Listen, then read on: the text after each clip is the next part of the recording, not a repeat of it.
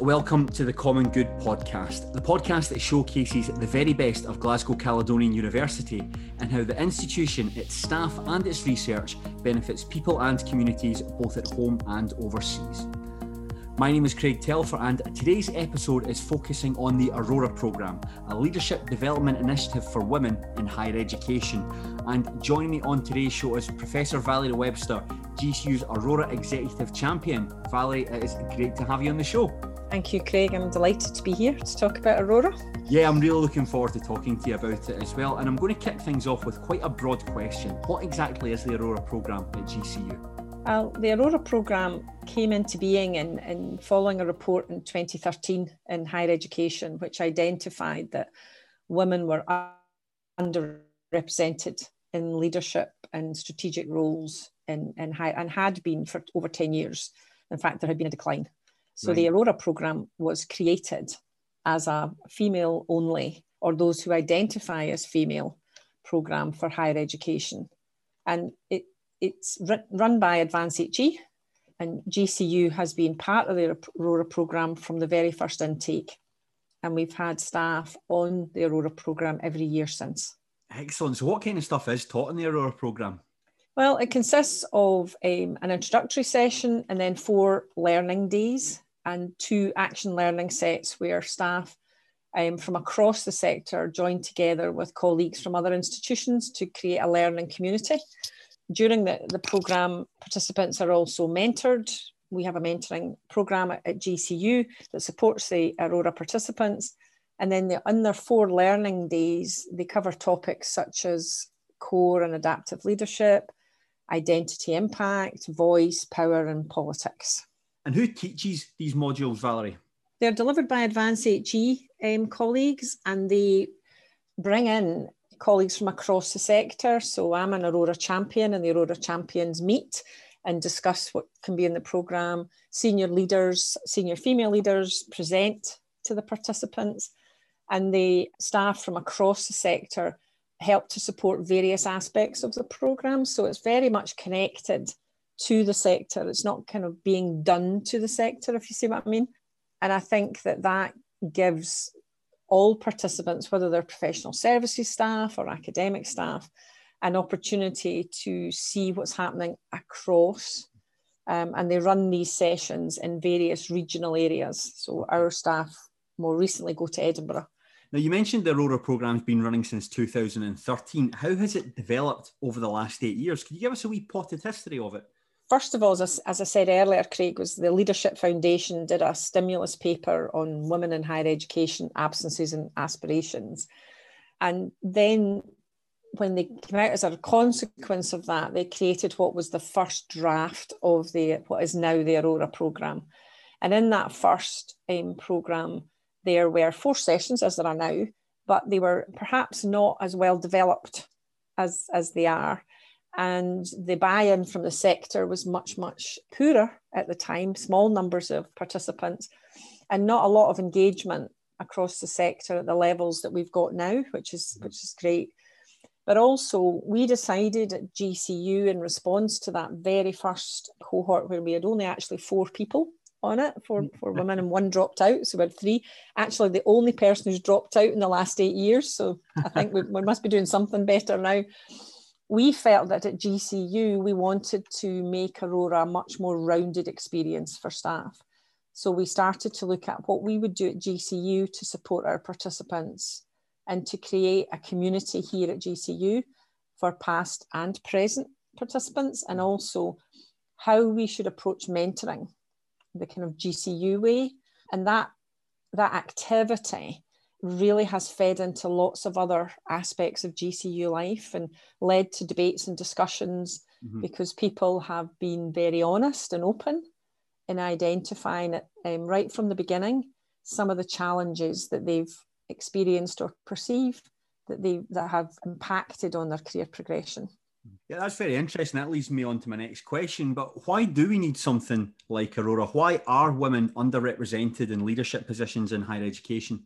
I mean, you'll know, Craig, it's not just in higher education. Mm. At the time that this um, was put together in kind of 13, 14, in higher education, there was only 11% of all institutions had a female leader. And despite academic staff being made up 45% of women make up academic staff at that time. Right. And only 22% of, of women at that time were professors, female professors. But one of the things that was been a significant amount of research around this then and since, and part of the kind of historical context of higher education, which was very male dominated historically. And so to create that shift, it needs more than just a women only program like Aurora it needs institutional commitment mm-hmm. and it needs systemic change and strategic change and that actually changes and addresses culture values it looks at recruitment practices promotion it looks at unconscious bias you know it looks at you know an institution that opens itself to that conversation and I'm delighted that that was absolutely the GCU way. And so Aurora became part of influencing our Athena Swan activities as well, because we were having conversations about women and everything from maternity cover through to promotions to, to recruitment, which then led us to look at lots of different ways in the institution. The principal was an absolute advocate of, of equality the university's values embrace equality. So for us, it, it really has helped us look at it in a much more inclusive way. Whereas historically, the belief was that women just didn't apply for senior posts. They didn't. They weren't confident. They didn't have the skills. And some of that is true. Some of that for men and women choose mm. not to apply for senior positions because it's not something that they feel they want to go into. But actually, it's not on its own the cause so you won't fix women and what's happened in the last 10 years is there's a real understanding that it's not about fixing women mm-hmm. it's about considering the whole ecosystem and how we work there is an element that we need to develop confidence and skills and understanding in women at, at all ages mm-hmm. but there's also the as i was saying earlier the systematic approach yeah. that allows us to make sure that women are not consciously or subconsciously um, biased, which is which was established as an as an issue previously. Are we seeing that systematic change? I look at the number of female professors we've got at the university. I think that's about a 50 50 balance there. And I look at the executive board as well, which is, again, very well balanced in that respect. So, are we seeing change? Oh, absolutely. Absolutely. You just need to look at GCU's metrics over the last 10 years, 15 years, and, and, and just watch the trend of change in that. And you can see, as you've, you've mentioned, Craig, our gender pay gap, our female professors, um, women in senior roles. So, yes, as, as an organisation, I mean, we've just recently been awarded our institutional Athena Swan Silver, which is one of only two institutions in Scotland who've got silver. And that's all about equality and, and having embedded approach and understanding the barriers and the facilitators to equality in an organisation in higher education. So I think if you were to look at GCU's profile, you would see real progress. Mm-hmm.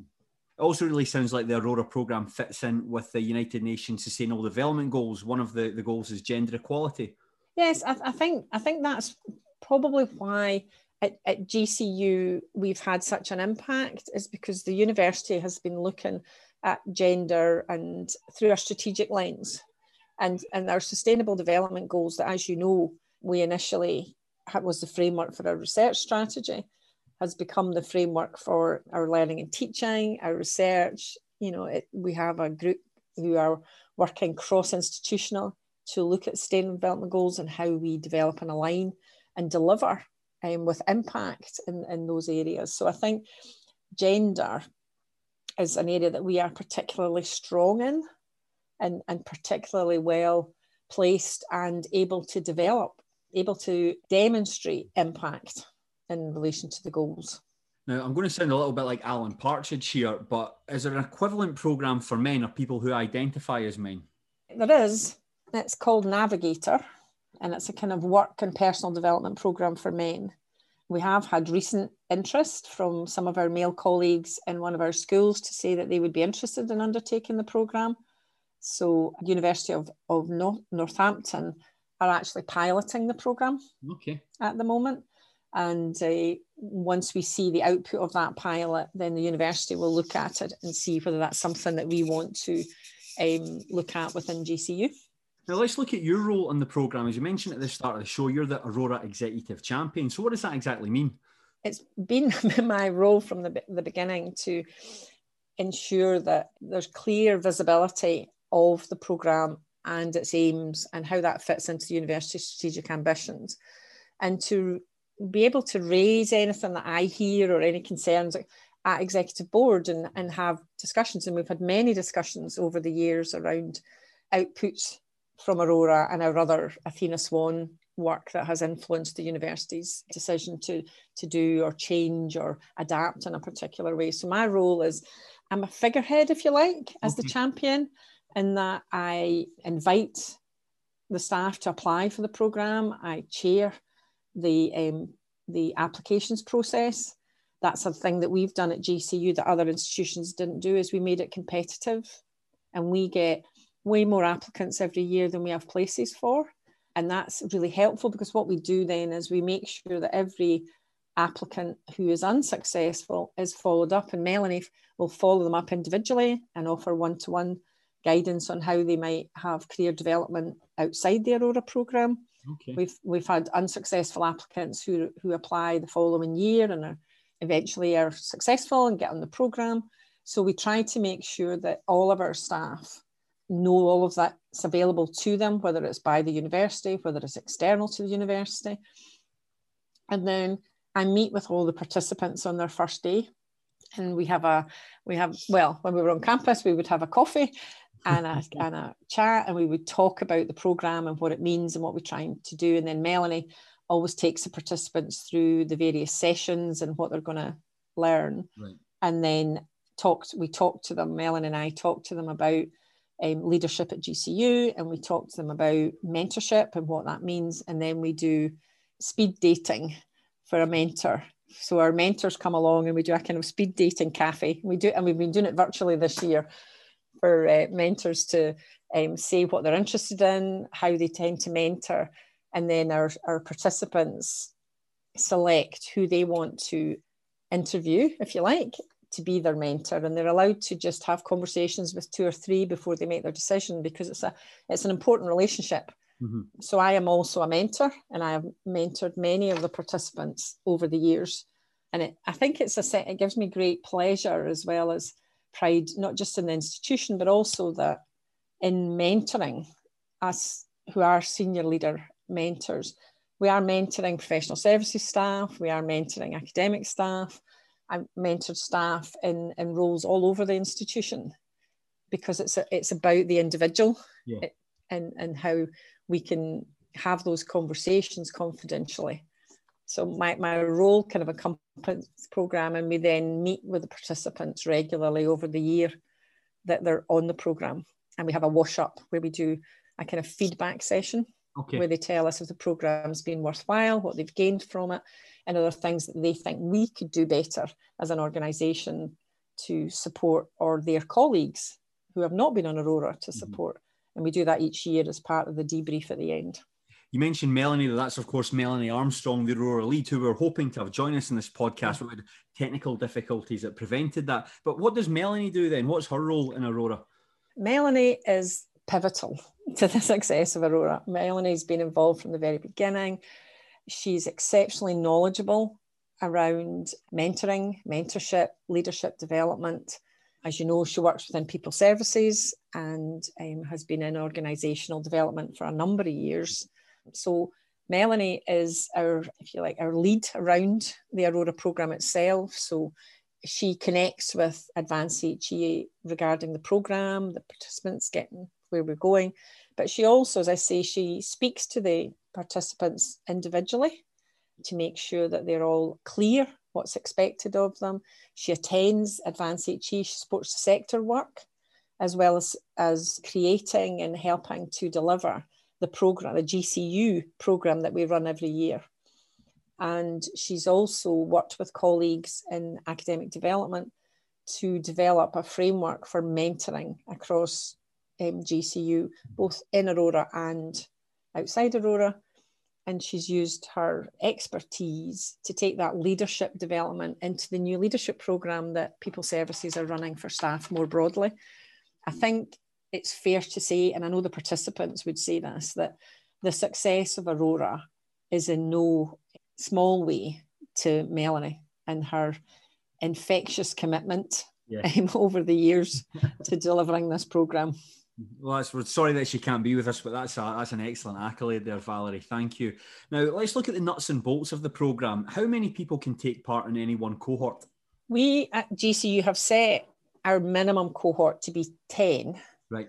Um, because we feel you need that number to be able to um, support each other and, and connect with each other.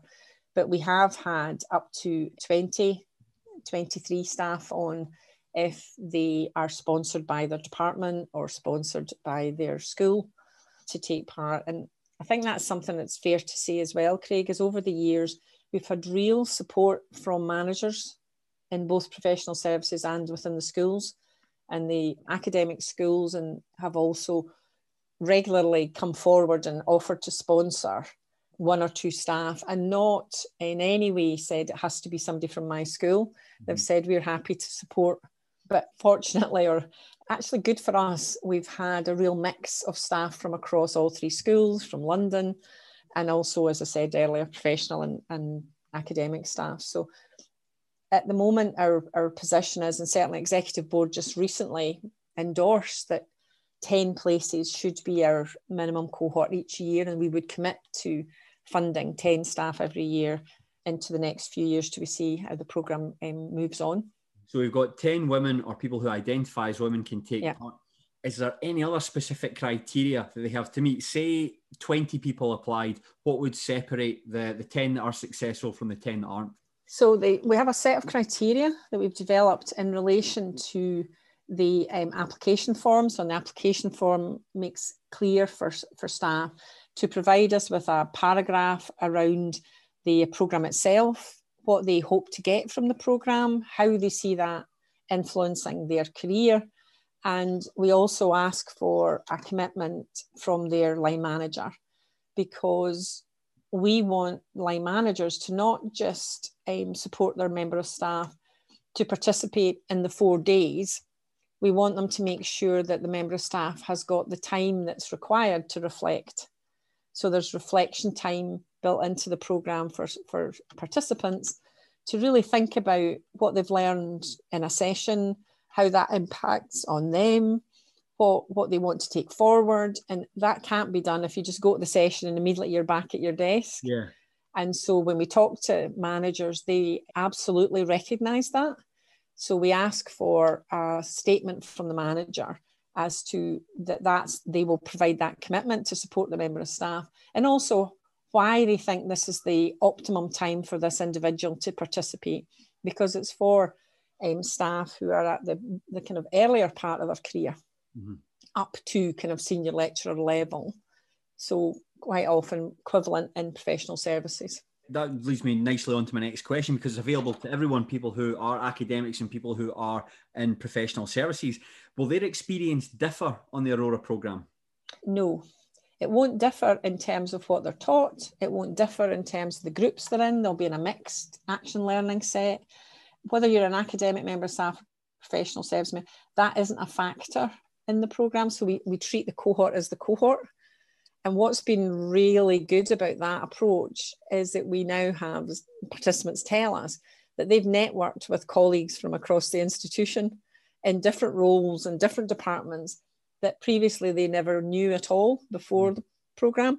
And that's allowed them to actually use that knowledge in their day to day work in GCU because I now know somebody in IS and I know somebody in the library and I know people and and we've had a chance to talk and i can put my con- colleagues in contact with with your colleagues. So it's not in relation to that. What we do in some of the sessions is we do talk about are there specific issues for professional services staff? Are there specific things for academic staff? Are there things that are working really well in either group that we want to make sure we fertilize across.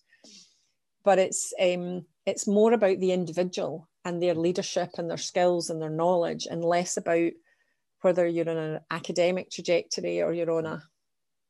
The one thing that has come out of the feedback after eight years is that professional services staff would would like stronger guidance around career progression um, post something like Aurora. The academic staff, as you know, have got a clear promotion pathway yeah. that they can apply for through lecturer, senior lecturer, or reader, or into mm-hmm. up to professor. And, and so that did come out recently in, in the feedback that we got from staff who'd been on the programme over years. How do you see the Aurora programme developing in the future? I think we have opportunities to further develop our in-house program and how we support staff and we open it up to all staff so it's not just aurora participants who can come to things like speaking with you know communicating with confidence or we did a session before on dress for success and we had a really mixed audience.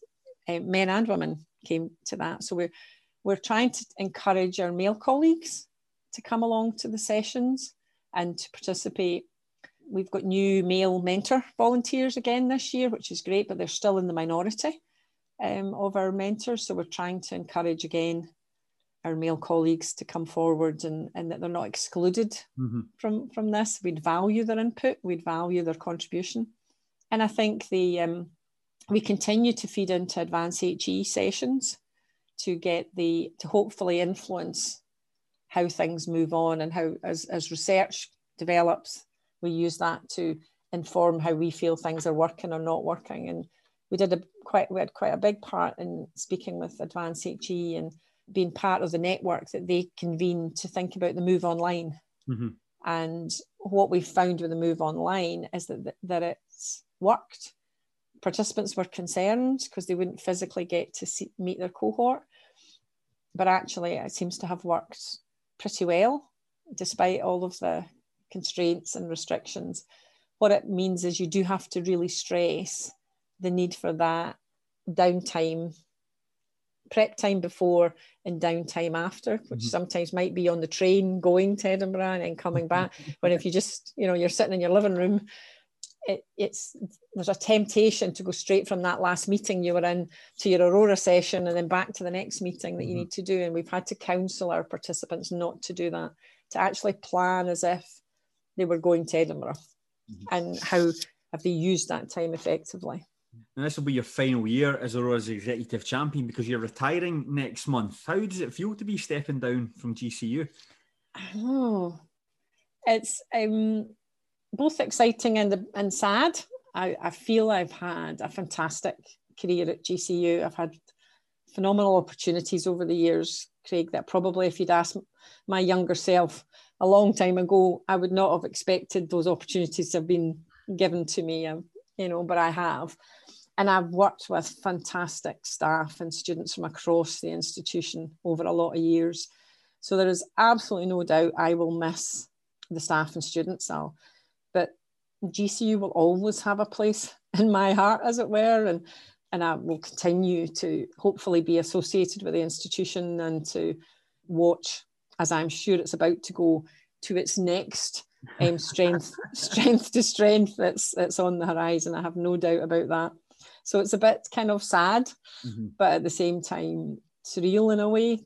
It's not where I thought I would be doing this year, but hey ho, it's, it's where we are. So um, yeah, looking forward to it. Got plans that are quite exciting and I'm looking forward to, but I will miss the institution. There is no doubt about that. Yeah, and definitely. It'll be a big, big loss to, to GCU. But I want to finish up, Valerie. Just if anyone is listening to this who is who's wants to know more about the Aurora program, where can they get more information about it? They can just drop an email either to Melanie. They'll see on the People Services intranet we have a whole section on Aurora, and you can. But if they just want to chat, they can either contact directly Melanie, myself, or Ella Fry. Ella helps um, support the program as well, along with Melanie has herself been through the program. So any of us are happy to, and if they want to speak to a participant, we can put them in touch. And Melanie is more than happy to put people in touch with other participants if they want a kind of inside mm-hmm. view And if you had one piece of advice for someone who's thinking of applying, what would it be? Don't hold back. Go for it. Really don't feel intimidated or feel that somehow you've not got the experience or the confidence or the just go for it. You'll be surprised. It's a very supportive group and welcomes everybody. And that's certainly been I would say the consistent feedback from the GCU participants is that they felt supported and able where they were quite nervous at the beginning. So if you're nervous, don't worry about it. It's not, you're not alone. You won't be nervous once you've been through the programme. Valerie, that was absolutely fantastic. It was great to have you in the show and all the best for the future. Good luck in the retirement. Thank you very much, Craig. Much appreciated. Take care. I'd also like to thank everyone for listening to this episode, and I hope you'll join us again soon when we'll be in conversation with another member of staff from Glasgow Caledonian University to talk about the great work that's going on. In the meantime, make sure you subscribe to this podcast so you can get every episode straight onto your listening device. You'll find us on Apple Podcasts, Spotify, and pretty much everywhere else. Until the next time, I've been Craig Telfer, and this has been the Common Good Podcast.